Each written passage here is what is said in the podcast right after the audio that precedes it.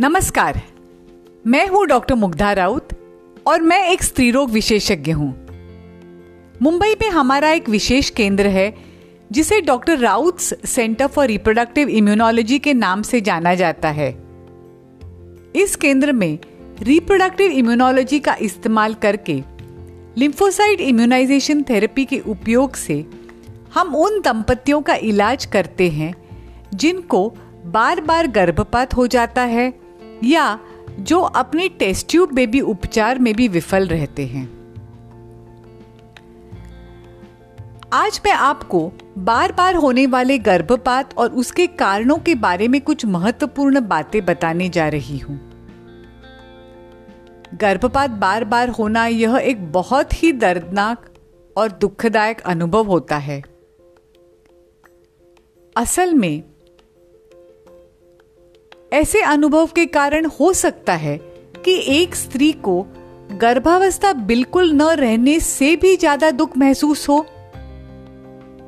और विशेषतः जब दो या दो से अधिक गर्भपात होते हैं, तब इसे पुनरावर्तन या रिकरेंट दोष कहते हैं। ऐसी परिस्थितियों में अधिक जाँच, यानी मेडिकल इन्वेस्टिगेशन करना बहुत ज़रूरी होता है।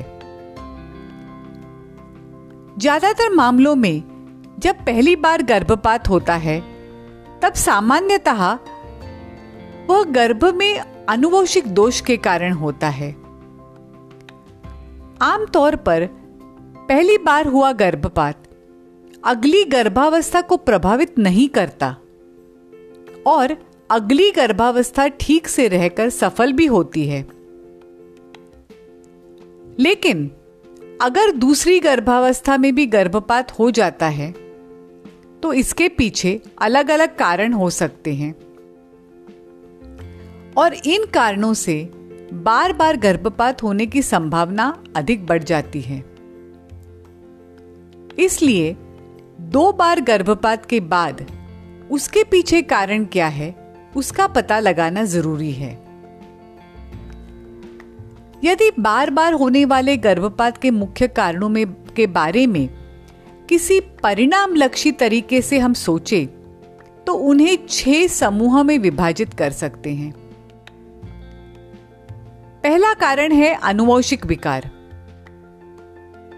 भ्रूण में आए अनुवंशिक दोष के कारण वह बढ़ नहीं पाता। म्यूटेशन, यानी कुछ अनुवंशिक फेरबदल, एक कमी का कारण बनते हैं। यह क्रिया बार बार नहीं होती, लेकिन यदि माता पिता के गुणसूत्रों में मामूली दोष है, या उनके वांशिक बीज, जिसे हम जीन्स भी कहते हैं, उसमें कई दोष है तो भ्रूण में बार बार अनुवंशिक दोष हो सकते हैं। परंतु ऐसी घटना बहुत कम होती है। जिन महिलाओं का गर्भपात बार बार होता है, उनमें गर्भपात का कारण अनुवंशिक दोष होने की संभावनाएँ केवल दो से पाँच प्रतिशत ही होती है। दूसरा कारण है गर्भाशय में कुछ खामी का होना। कोई कोई महिलाओं को गर्भाशय में से कुछ दोष जन्मजात होते हैं।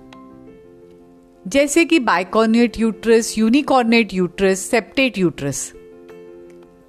इसके अलावा जन्मजात ना हो, मगर बाद में होने वाले फाइब्रॉइड से भी गर्भपात की परेशानी हो सकती है।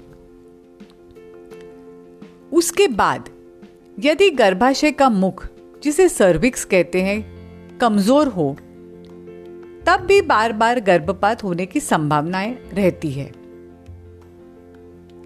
तकरीबन 10 से 15 प्रतिशत मामलों में ऐसे दोष हो सकते हैं। तीसरा कारण है अंतस्त्रावी दोष, जिसे एंडोक्राइन दोष कहते हैं, या सिस्टेमिक दोष, जिनमें मधुमेह थायराइड की समस्या या पॉलिसिस्टिक अंडाशय पीसीओएस आदि आते हैं। इन स्थितियों में हार्मोनल संतुलन खो जाता है। अनियंत्रित मधुमेह या थायराइड से बार बार गर्भपात हो सकता है। अनियंत्रित मधुमेह भ्रूण के विकृतियों का कारण भी बन सकता है। पॉलिसिस्टिक अंडाशय में असंतुलित हॉर्मोन्स गर्भपात की संभावना को बढ़ाता है। हालाँकि सभी गर्भपात में से केवल 10 या 15 प्रतिशत अंतस्रावी या एंडोक्राइन समस्याओं के कारण होते हैं। चौथा कारण है ऑटोइम्यून यानी स्वयं प्रतिरक्षा समस्या। इसमें एसएलई कोलाजन रोग आदि कारण हो सकते हैं। इस तरह के रोग अपने स्वयं के एंटीजन के खिलाफ एंटीबॉडीज पैदा करके हमारे शरीर के महत्वपूर्ण अंगों पर प्रतिकूल प्रभाव डालते हैं। इसका असर हमारे शरीर के गुर्दे, यकृत और जोड़ों पर होता है। और इससे गर्भपात होने की संभावना भी बढ़ जाती है। यही वजह है कि इस प्रतिकूलता के कारण लगभग 10 से 15 प्रतिशत मामलों में बार बार गर्भपात हो सकता है। पांचवा कारण है थ्रोम्बोफीलिया।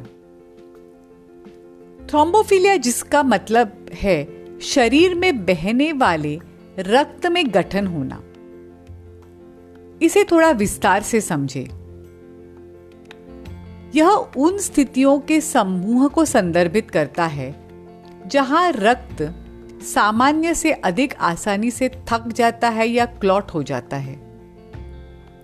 इसे रक्तवाहिकों के भीतर रक्त के थक, जिसे थ्रोम्बस कहा जाता है, बन सकते हैं। परंतु शरीर में मौजूद रक्त का एक ही जगह पर नम जन, नम जम न जाना या गठित न होना इसके लिए नियंत्रण रखना ज़रूरी है। सामान्य स्थिति में रक्त का यह गठन तभी बनना चाहिए जब आवश्यक हो। उदाहरण के लिए जब स्त्रियों को मासिक धर्म के कारण रक्तस्राव होता है। अन्य स्थिति में यदि शरीर में थक्का जमना शुरू हुआ तो गंभीर जटिलताएँ हो सकती हैं। बार बार गर्भपात होने का एक कारण यह भी है। गर्भावस्था में रक्त का गठन हो जाने के कई कारण होते हैं और इसकी जाँच करनी आवश्यक होती है। छठवां कारण है इन्फेक्शन विभिन्न वायरल या बैक्टीरियल संक्रमणों के कारण भी गर्भपात हो सकता है। इसके विविध स्वरूप में, जिसे खास तौर पर रूबेला या जर्मन चेचक साइटोमेगैलो वायरस और अन्य प्रकार के वायरस शामिल रहते हैं।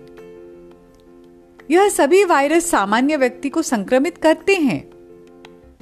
लेकिन आमतौर पर गर्भावस्था के दौरान अगर इन्फेक्शन होता है तो वह गर्भपात का कारण बनता है।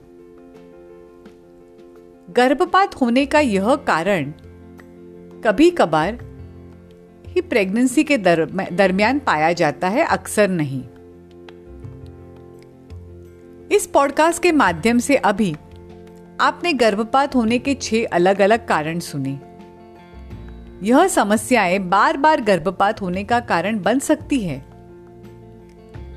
लेकिन एक और दिलचस्प तथ्य जो मैं आपको बताने चाहती हूँ कि जिन महिलाओं को बार बार गर्भपात होता है, उनमें से केवल 40 से 50 प्रतिशत स्त्रियों का गर्भपात होने के लिए मैंने बताए हुए विविध कारण जिम्मेदार हो सकते हैं।